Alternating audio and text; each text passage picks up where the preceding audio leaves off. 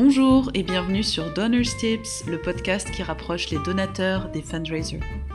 Je suis Émilie Compini, fondatrice de EC Consulting basée à Genève, qui propose une expertise pour les organisations à but non lucratif en collecte de fonds, création de projets, processus internes et accompagnement d'organisations souhaitant s'installer à Genève.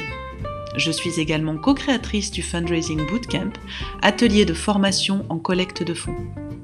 Chaque mois, j'interviewe des donateurs institutionnels suisses ou internationaux afin qu'ils puissent vous transmettre des informations clés et des astuces pour une collecte de fonds réussie.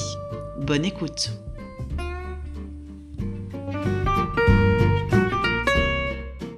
Une philanthropie plus collaborative, plus inclusive et moins élitiste est-elle possible? Qu'est-ce que cela implique à la fois pour les philanthropes, mais aussi pour les porteurs de projets? Comment repenser les collaborations, mais aussi le positionnement de chacun, pour une co-création renforcée et surtout un impact plus grand?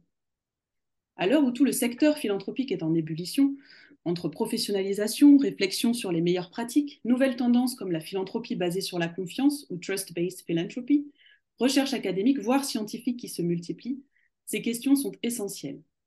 Pour tenter d'y répondre, j'accueille Laetitia Gill, co-directrice du CAS DAS en philanthropie stratégique et opérationnelle de l'Université de Genève, dans lequel j'ai eu la grande chance d'intervenir, mais aussi Senior Advisor Learning and Partnerships pour Fondation Philanthropique Canada, le réseau des fondations donatrices au Canada. Elle est membre du comité de direction du PhiLab, laboratoire de philanthropie de l'Université de Québec à Montréal, l'UCAM. Active depuis 20 ans dans le domaine de la philanthropie et de l'innovation sociale, Laetitia a à cœur de connecter et de fédérer les acteurs d'horizons différents afin de créer ensemble des solutions en faveur d'une société plus équitable. Directrice exécutive du Centre en philanthropie de l'Université de Genève, de sa création en 2017 jusqu'en 2022, elle a défini et mis en place la stratégie de ce centre académique interdisciplinaire unique en Europe. Convaincue des enjeux de gouvernance et de leadership pour un secteur philanthropique pérenne et innovant, elle crée pour le Centre en philanthropie, en partenariat avec la Fondation de France, la première académie européenne de philanthropie stratégique pour les leaders des fondations donatrices en Europe. Dans le cadre de son travail de recherche sur la diversité, elle est responsable du module leadership et diversité du DAS en philanthropie et a publié en 2022 le premier rapport en Suisse sur la diversité dans les conseils de fondations d'utilité publique. Désormais basée à Montréal, elle accompagne les fondations philanthropiques canadiennes dans leur apprentissage et leur partenariat pour une philanthropie collaborative et inclusive. Bonjour Laetitia, merci beaucoup d'avoir accepté mon invitation. Bonjour Émilie, merci à toi de me permettre d'échanger sur ce sujet passionnant. C'est avec grand plaisir et euh, c'est le, premier podcast que j'enregistre avec une aussi grande distance. Euh, donc ravi de t'avoir depuis, euh, depuis Montréal. Euh, pour la première question aujourd'hui, lors de la préparation de ce podcast, tu m'as partagé un outil euh, qui m'a beaucoup questionné, la roue du pouvoir et des privilèges qui a été créé par le Conseil canadien pour les réfugiés. Est-ce que tu peux nous expliquer de quoi il s'agit et comment cet outil peut nous donner une carte de lecture, notamment des relations entre philanthropes et des porteurs de projets? Oui, tout à fait, Émilie, parce que je crois que si on parle de philanthropie collaborative et inclusive, nous sommes tous d'accord sur le principe, sur le concept, mais après, ce qui est important, c'est d'avoir des outils concrets pour le mettre en œuvre. Alors, cette roue des privilèges et des pouvoirs, euh, qui sera, euh, dont vous aurez le lien, hein, les, les auditeurs auront le lien, euh, en fait, explique un certain nombre de sections qui sont, je vais en citer quelques-unes, la richesse, la citoyenneté, la couleur de peau, l'identité de genre, les personnes handicapées, la santé mentale, la langue, la formation, le logement, et qui vous, en fait, montre les différentes catégories dans chaque section. Sachant que plus vous êtes au centre du, plus vous êtes proche du centre, plus vous avez de privilèges. Donc, si je prends le centre, ça veut dire que je serai une personne riche, citoyenne suisse ou canadienne, euh, colonisateur, surtout au Canada, ou pionnier, euh, de peau blanche, euh, pour avoir plus de pouvoir actuellement un homme euh, hétérosexuel, non handicapé, euh, avec une santé mentale stable et plutôt bilingue, et bien sûr propriétaire d'un logement. Donc vous voyez une concentration de pouvoir et donc de privilèges, et à l'extrémité de cette roue, vous aurez une personne pauvre, euh, sans domicile fixe, sans formation, parlant qu'une seule langue, atteinte d'un handicap, visible ou non visible, une personne intersexuée, une peau foncée. Et donc, je crois que c'est très important. Cette roue, je l'aime beaucoup parce qu'elle permet de visualiser et de réaliser à quel point chacun d'entre nous a des pouvoirs et des privilèges. Et si vous voulez, pour moi, c'est un outil qui sert à, réfléchir parce que c'est un point de départ. Hein, et il faut être conscient de nos pouvoirs et de nos privilèges. Donc, il ne s'agit pas de les renier, mais d'utiliser le pouvoir à bon escient. On peut transformer le pouvoir que l'on a euh, et ses privilèges à bon escient, par exemple en, influençant euh, la manière de faire pour bouger, enfin, pour faire bouger les choses, ce que font un certain nombre de, fondations philanthropiques. Hmm. Voilà. C'est euh, intéressant parce qu'on sort un petit peu de cet aspect de. Alors, il y a soit, soit l'ignorance, c'est-à-dire qu'on ignore qu'on peut avoir des privilèges, par exemple, parce qu'ils hmm. sont très souvent acquis. Euh, donc d'un côté, il y a ça, et d'un autre côté, il y a aussi le sentiment de culpabilité, c'est-à-dire aussi de quand on peut se rendre compte qu'on a des privilèges et de parfois de culpabiliser aussi. Donc on sort en fait un petit peu de ça dans ce que tu dis, et ça permet de se positionner autrement, c'est-à-dire juste simplement d'en avoir conscience, mais aussi d'utiliser, euh, comme tu dis, le pouvoir euh, d'une autre manière. Tout à fait. Alors, je crois qu'il faut surtout pas culpabiliser. La société actuelle est très culpabilisante, mais au contraire, d'avoir déjà cet espace de dialogue. Par exemple, utiliser cette roue dans une réunion, ça peut être dans un conseil de fondation, ça peut être avec des partenaires euh, entre organisations non lucratives et des fondations philanthropiques, de mettre ce sujet sur la table et après, justement, d'en faire une force créatrice, en fait. Qu'est-ce que je fais de, cette situation? Et je pense que c'est tout à fait important. Et on voit d'ailleurs que beaucoup de, fondations qui au début n'osaient peut-être pas utiliser cette force euh, sont en train de le transformer. Euh, on le voit, je prendrai par exemple l'exemple de tout ce qui est investissement durable, responsable. les fondations peuvent influencer en allant voir leur banque, en leur demandant de décarboniser leur portefeuille, mais en mettant la pression finalement à leur niveau. Mmh. Donc, je crois que c'est vraiment extrêmement important de, de, jouer. Et les fondations peuvent jouer ce rôle de catalyseur, en fait, pour soutenir des, des, innovations transformatrices et puis créer justement des, des collaborations. Oui, effectivement. Euh, c'est extrêmement important, je trouve, ce rôle de catalyseur parce que très souvent, les, les fondations n'en ont pas, en tout cas les bailleurs de fonds même, n'en ont pas forcément conscience.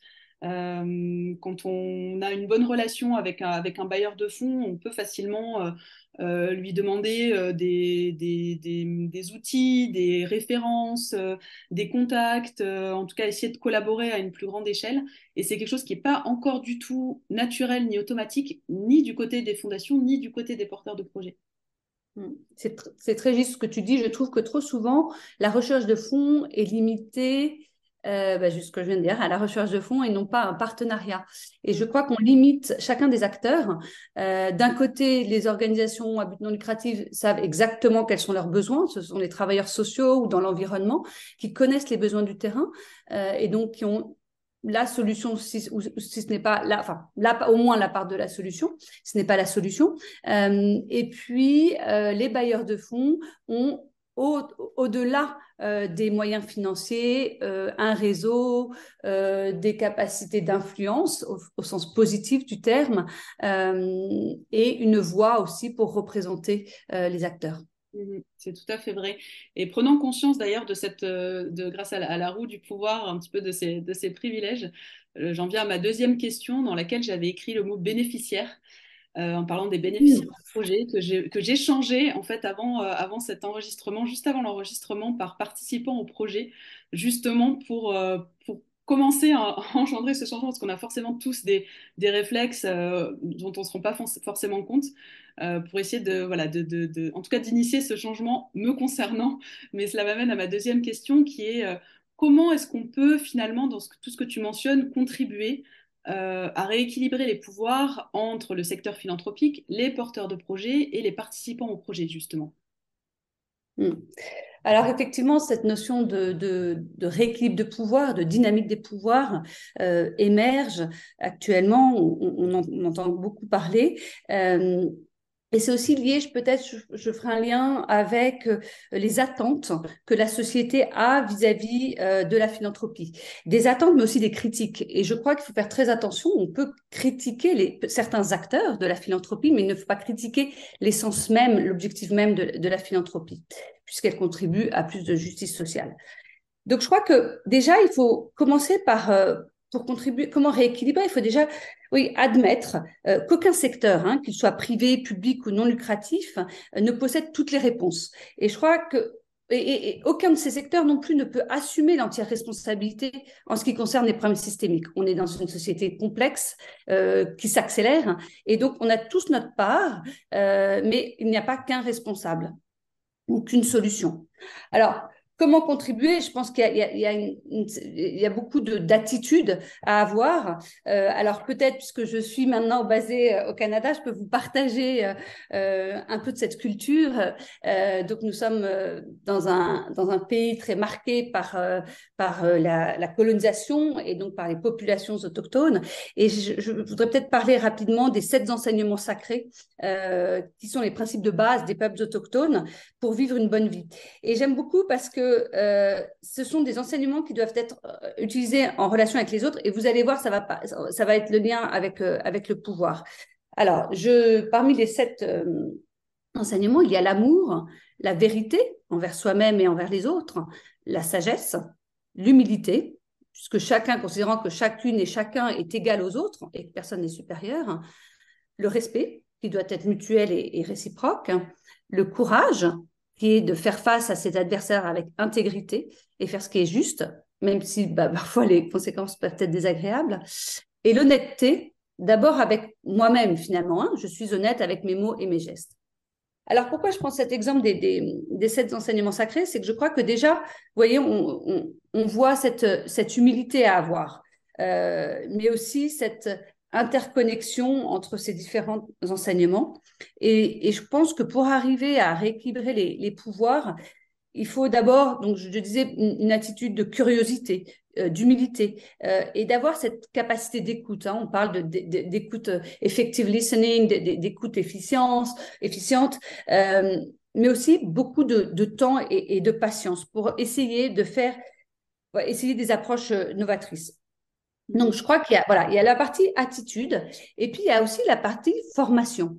On est dans un secteur, personne n'a une formation initiale en philanthropie, c'est en train de venir, mais il n'y a pas de faculté en philanthropie, par exemple. Euh, ni d'école de la philanthropie au niveau euh, académique. Euh, néanmoins, alors on voit avec le Centre en philanthropie, on le voit ici au Canada avec Carleton Université à Ottawa ou à l'UCAM avec le, laboratoire philanthropique ou le Centre de recherche en innovation sociale. Donc il y a des, lieux d'apprentissage, mais c'est extrêmement important pour surtout former à la philanthropie d'aujourd'hui, ne pas former la philanthropie justement à l'ancienne, archaïque, où il y avait cet enjeu de, cet euh, déséquilibre des pouvoirs. Alors je pourrais prendre le cas du DAS en philanthropie, donc je, diplôme d'études avancées que je co-dirige avec euh, Daniel Cassel et, euh, Giuseppe Ogadio. Quand on a construit ce, programme, on a voulu sortir des sentiers battus pour former les praticiens et praticiennes de demain. Et là aussi, par rapport à, ta question sur euh, la recherche de fonds, on a voulu l'ouvrir à, tout public. C'est-à-dire qu'on n'a pas voulu euh, se limiter à des personnes qui rechercheraient que des fonds ou à des personnes qui, qui ne distribueraient que des fonds. Et on a, on a un programme qui se décline en dix modules. Et dans celui-là, par exemple, il y a cette notion, bien sûr, de pouvoir. Il y a un module sur euh, la, la philanthropie régionale. Mais ce que ça veut dire derrière, c'est tout ce qui est euh, euh, décoloniser la philanthropie, décolonizing philanthropy. Donc, ce sujet extrêmement important, cette, attitude d'humilité, de, justement de rééquilibrer la dynamique des pouvoirs. Et je crois donc que cela passe, bien sûr, par une attitude, mais aussi par une formation. Euh, de, pouvoir permettre aux, praticiens de, voir ce qui se fait, mais d'avoir aussi des méthodes pour justement travailler sur cette notion de, d'équilibre, de, dynamique de pouvoir. Mm. Simplement, un point important peut-être euh, pour moi, c'est qu'il ne s'agit pas d'inverser les pouvoirs, hein. on parle bien de rééquilibrer les pouvoirs. Je crois que c'est important que chacun joue son rôle, euh, et, mais se fasse dans un, dans un dialogue, dans, la réconciliation peut-être, de dire, de reconnaître, oui, qu'il y a eu des abus de pouvoir, euh, mais de, le faire dans un, dialogue constructif vers un futur euh, plus équitable, plus juste. Donc on parle bien de d'équité et non pas d'égalité. Mhm. Oui, tout à fait. C'est effectivement important de le, souligner. Euh, je reviens sur ton point concernant la, formation et ce que tu disais sur le fait qu'il n'y a pas, alors même si c'est en train d'émerger maintenant avec différentes formations, mais que à l'origine, il n'y a pas d'école en philanthropie et c'est quelque chose sur un point sur lequel je voudrais revenir parce que il y a aussi très souvent du côté des porteurs de projets, des ONG, des associations, euh, une certaine frustration parfois à échanger avec, euh, avec certains acteurs de la philanthropie euh, qui bah, peut-être n'ont pas eu cette formation, n'ont pas le même, la même expérience, la même connaissance de, voilà, du projet, de, des notions d'impact, etc. Même si, encore une fois, tout cela est en train de changer. Et, euh, il y a très souvent euh, cette, cette, frustration du côté des ONG ou des associations, et je pense que c'est important de remettre finalement l'humain au centre. Euh, ce que tu disais un petit peu avec, avec les, éléments que tu as mentionnés autour de l'attitude à avoir et de remettre l'humain au centre et que ça soit des deux côtés, de comprendre qu'en fait derrière il y a des, bah, il y a toujours des personnes et, et que finalement, ça dépend beaucoup de, bah de, effectivement, du parcours de chacun, de la formation. Après, la responsabilité aussi de chacun de, de se former, de se renseigner et autres. Euh, mais voilà, de, de, en tout cas, de, comment dire, de, de souligner que le secteur de la philanthropie est en train de se professionnaliser. Euh, mais que ça n'a pas toujours été le cas et que, que les attentes parfois côté euh, ONG ou association étaient peut-être aussi en décalage avec finalement là où on était euh, le secteur de la philanthropie. Oui, oui, tout à fait. Et puis surtout, je trouve que on a une image faussée de la philanthropie. On pense toujours aux méga milliardaires, enfin, millionnaires et, des, à ces des très grandes fondations. Mais la philanthropie du, quotidien, ce sont des, une multiplicité d'acteurs. Hein. Euh, ça peut être aussi du, du, don en temps, hein, du bénévolat, du mécénat de compétences et beaucoup de petites fondations. Euh, et euh, j'aime bien, avec un aspect artisanal, au beau sens du terme, hein, euh, de, du sur-mesure. Et bon, il faut aussi des outils, mais je crois qu'il ne faut pas non plus, il y, a, de très grosses attentes de temps en temps vis-à-vis des bailleurs de fonds, alors que bah, il y a, je pense, une honnêteté dans leur démarche. En tout cas, il n'y a pas de malveillance euh, systématique. Et je crois de, remettre l'humain au cœur de ce, dans ce que tu disais est très très important.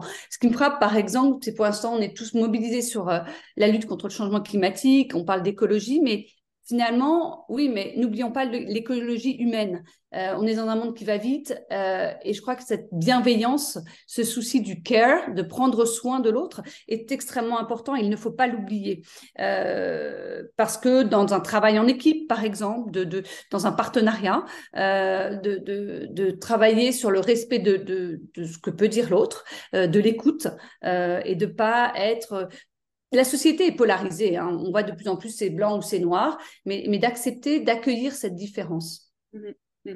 Et il y a d'ailleurs euh, quelques très très beaux exemples de qui illustrent un petit peu tout ça, ce changement de paradigme dont on est en train de parler actuellement. Est-ce que tu en aurais euh, peut-être quelques-uns à partager avec nos auditeurs? Oui, alors comme tu le dis, comme nous sommes pour l'instant séparés par l'Atlantique, mais euh, voilà, grâce à, la technologie, j'ai l'impression d'être euh, à Genève ou toi d'être avec moi à Montréal. Euh, je prendrais peut-être quelques exemples canadiens, un exemple suisse. donc, donc dans le réseau donc de Fondation Philanthropique Canada, on a quelques membres. Donc la Fondation McConnell basé à Montréal, qui euh, intervient sur trois axes, qui sont le climat, les communautés et la réconciliation, donc vis-à-vis ou avec les peuples autochtones.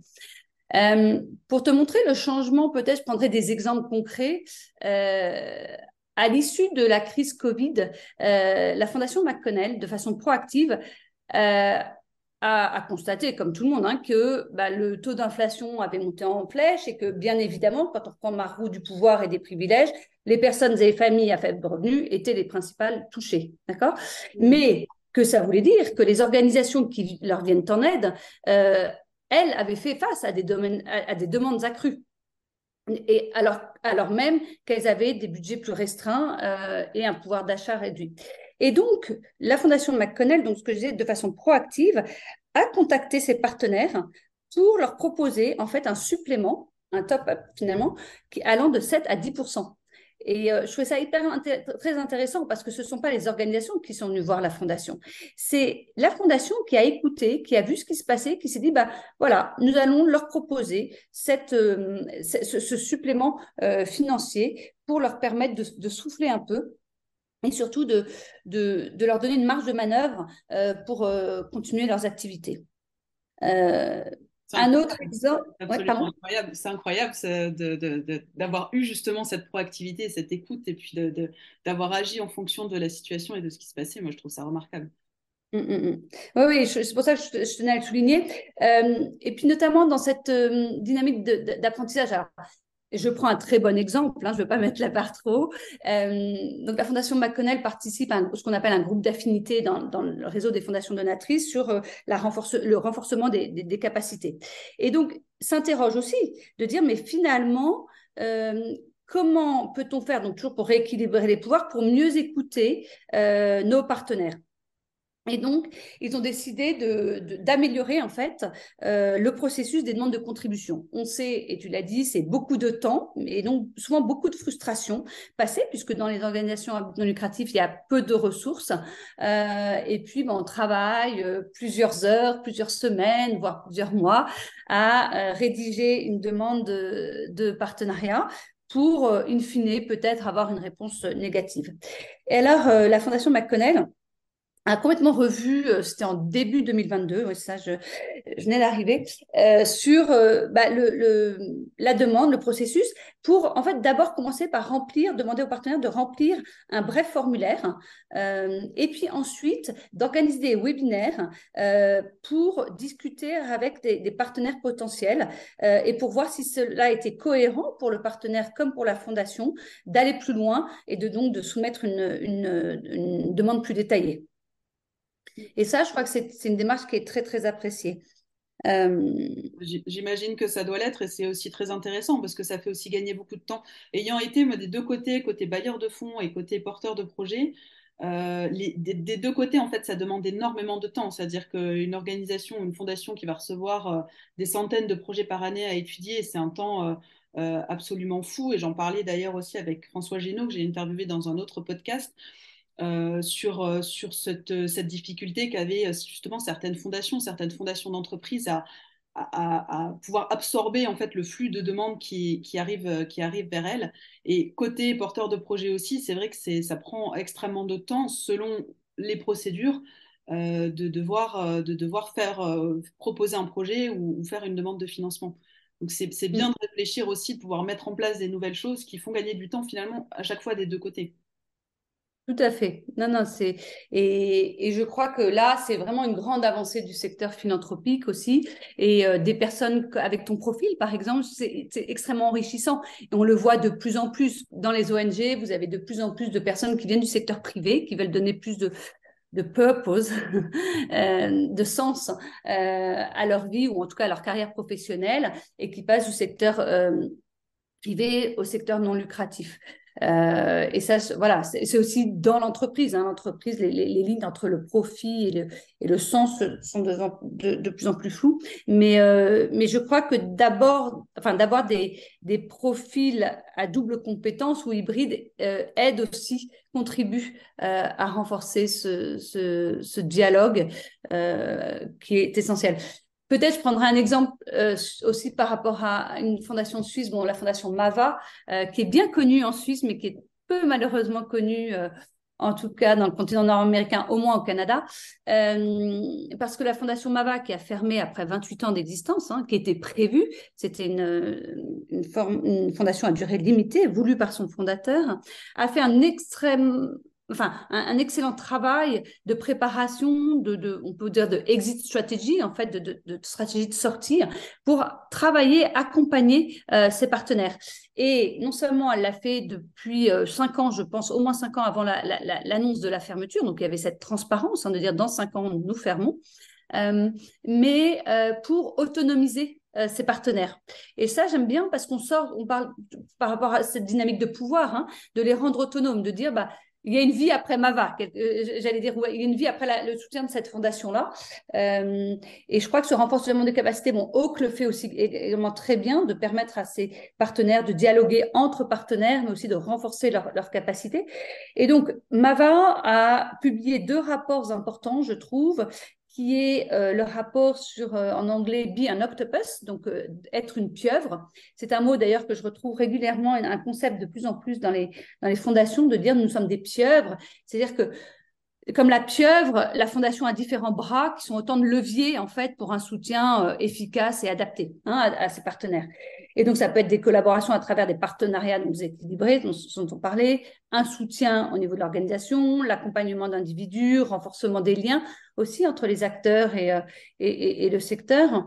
Et donc, en fait, Bien, Octopus c'est un premier rapport que, je vous invite à, consulter, à lire.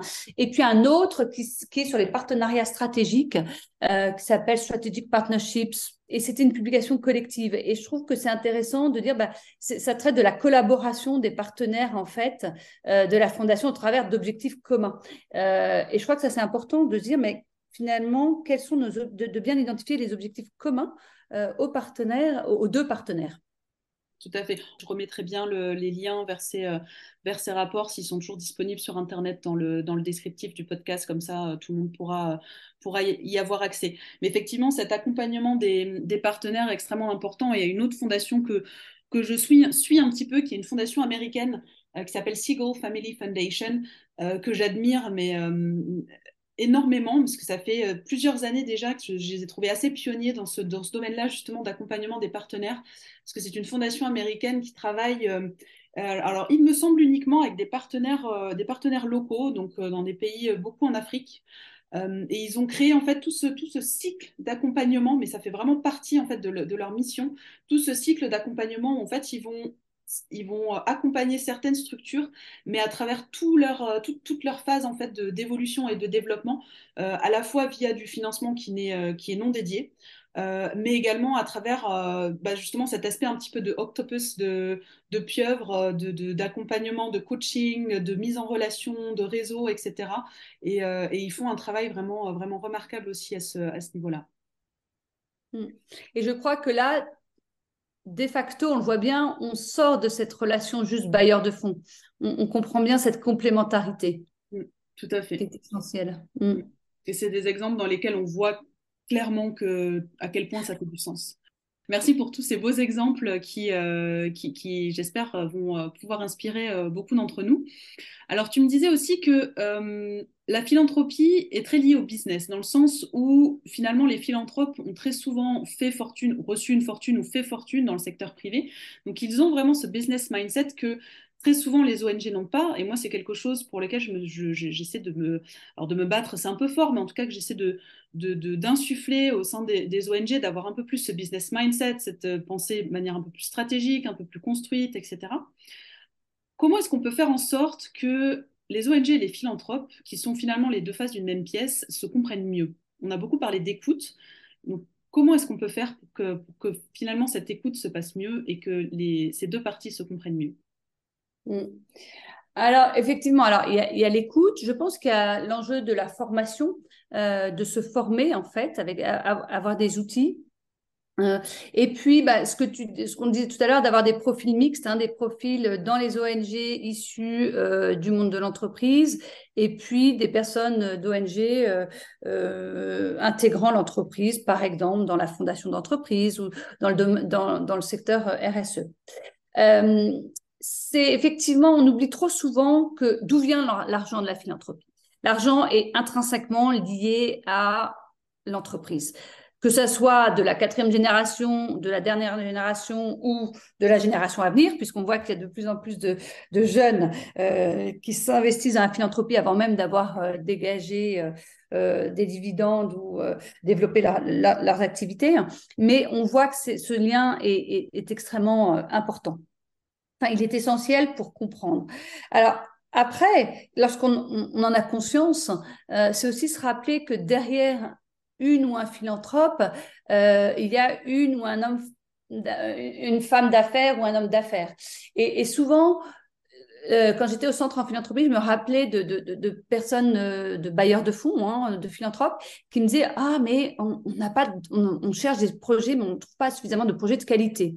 Euh, j'étais très surprise parce que moi, je, bien au contraire, je me disais Mais il y, a, pléthore de projets.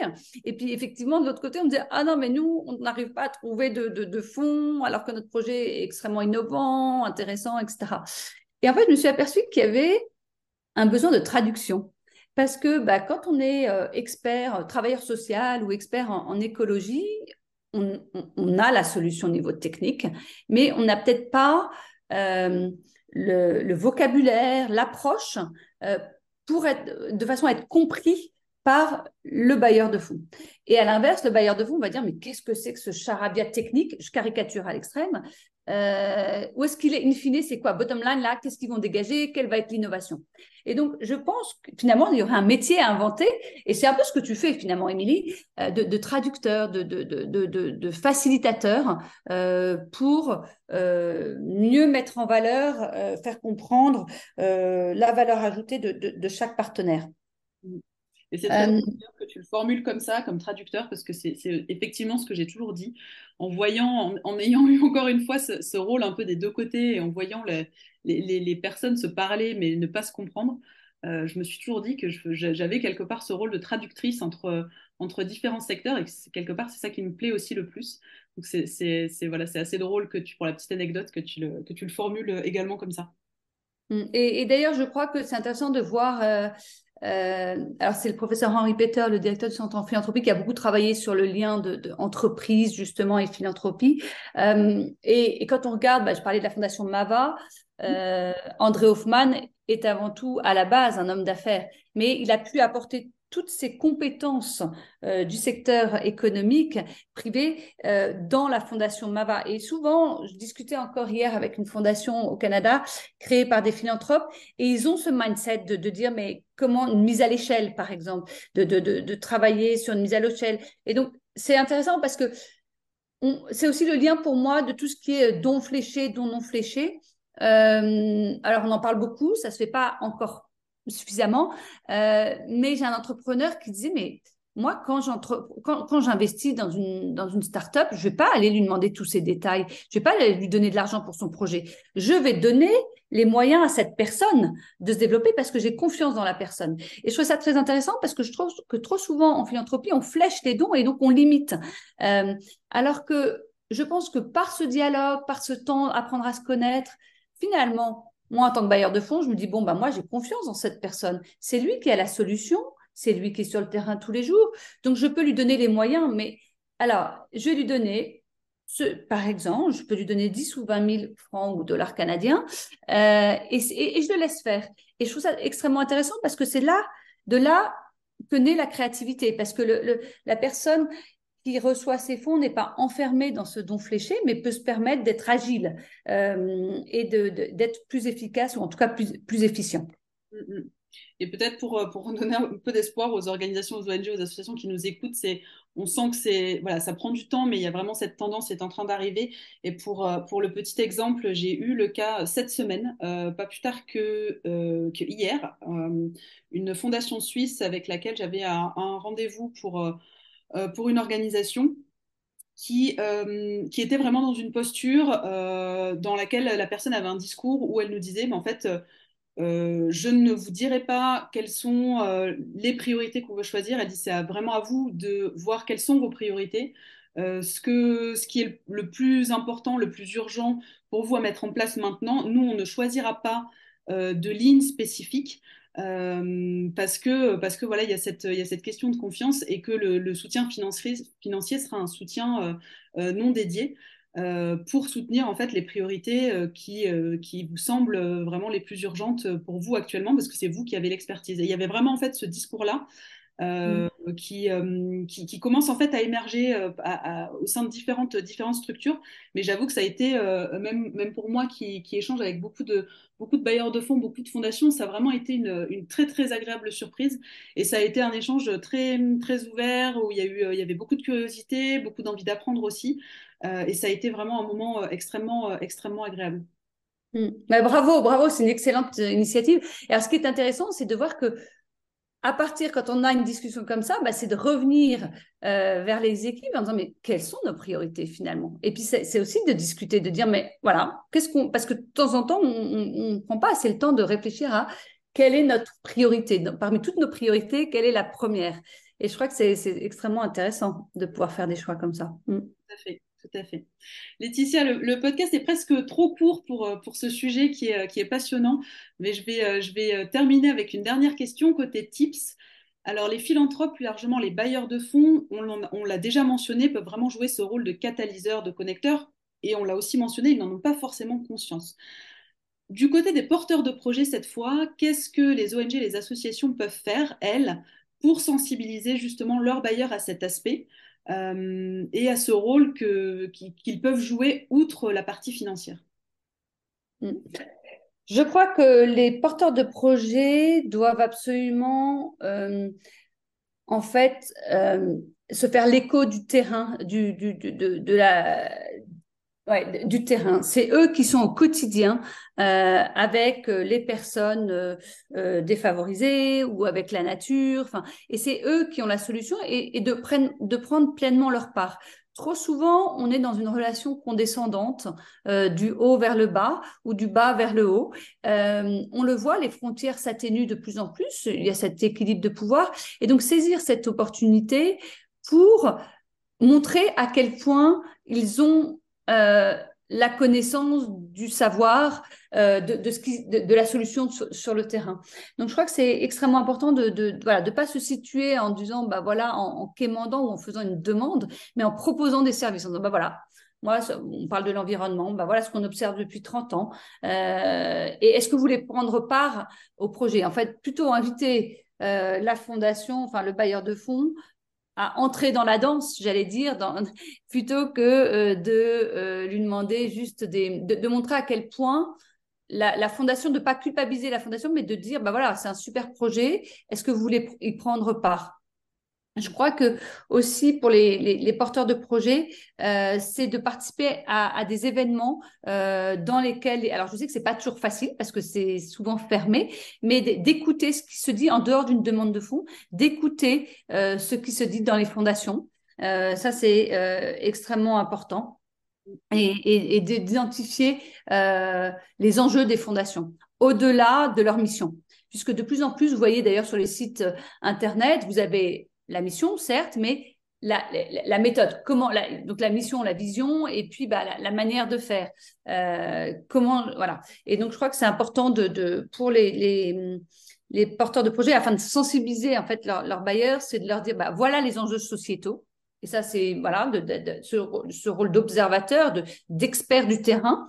Euh, et puis de, de, leur dire, bah, voilà, je vous prendrai un exemple, euh, peut-être euh, sur euh, tout ce qui est salaire, enfin frais de fonctionnement. bah, actuellement, maintenant c'est de plus en plus courant, mais avant on n'osait pas demander du salaire alors que ça paraît, voilà, euh, extrêmement, enfin, c'est extrêmement important. Bon, mais derrière le salaire, il y a aussi la contribution pour la retraite, etc. Donc, en fait, un bailleur de, un porteur de projet peut aussi sensibiliser à la fondation en disant, bah, vous, vous voyez bien euh, dans vos collaborateurs, collaboratrices, dans le salaire, il n'y a pas que le salaire. Et donc, travailler sur les besoins de la fondation, enfin, de les besoins du porteur de projet pour aller au-delà du salaire, mais par exemple parler de, de, formation, d'avoir un budget formation, euh, d'avoir, euh, on en parle très peu, mais tout ce qui est burn-out, donc en fait de, de, travailler sur des outils pour le bien-être des collaborateurs et collaboratrices dans les ONG. Donc voilà, d'autres, d'élargir en fait la demande également, non pas juste au projet, mais d'englober ce le projet dans la globalité qui est tenu par une équipe, qui est par le leadership et d'avoir un leadership euh, solide. On a peu parlé de ça, mais je crois que le secteur philanthropique gagnera par un, leadership euh, certes inclusif et collaboratif, mais euh, aussi qualifié et, solide. Euh, il l'est, mais voilà, il faut, le garder. Et ça rejoint moi, ce, dont je parle beaucoup aussi quand je donne des formations aux collègues de fonds, c'est tout cet aspect justement de thought leadership, euh, d'expliquer que la collecte de fonds, c'est pas juste euh, aller demander de l'argent, mais qu'il y a aussi tout un tas de choses, en fait, d'activités, d'actions qu'on fait autour de ça, justement, de se positionner aussi, de savoir positionner son expertise, de savoir positionner son organisation, de, pouvoir montrer en fait quelle est quelle est la valeur ajoutée, qu'est-ce qu'on apporte en fait, sur certaines problématiques. Euh, et c'est ça qui suscite aussi la curiosité euh, bah, de, l'autre côté, cet, aspect euh, porteur de solutions et comme tu disais, écho du terrain. Merci beaucoup Laetitia, ça a été euh, extrêmement riche. Moi, je suis emballée par, euh, par tout ce qui se passe en ce moment dans le secteur de la philanthropie et, et je surveille, ça d'un œil, je suis ça d'un œil parce que je trouve qu'il y a vraiment des belles choses qui se passent et que ça, ça promet de belles, euh, de belles avancées pour, pour ces prochaines années. Merci beaucoup d'avoir partagé toutes ces, toutes ces connaissances, ces informations avec, avec moi, avec les auditeurs de Donors Tips. Ça a été vraiment un, un plaisir de t'accueillir. Merci, Émilie, de mettre en lumière ces sujets et bravo à tous les acteurs parce que je trouve qu'on ne parle pas suffisamment de ces héros du quotidien qui, œuvrent à, à plus de justice sociale. Donc bravo à chacun et chacune.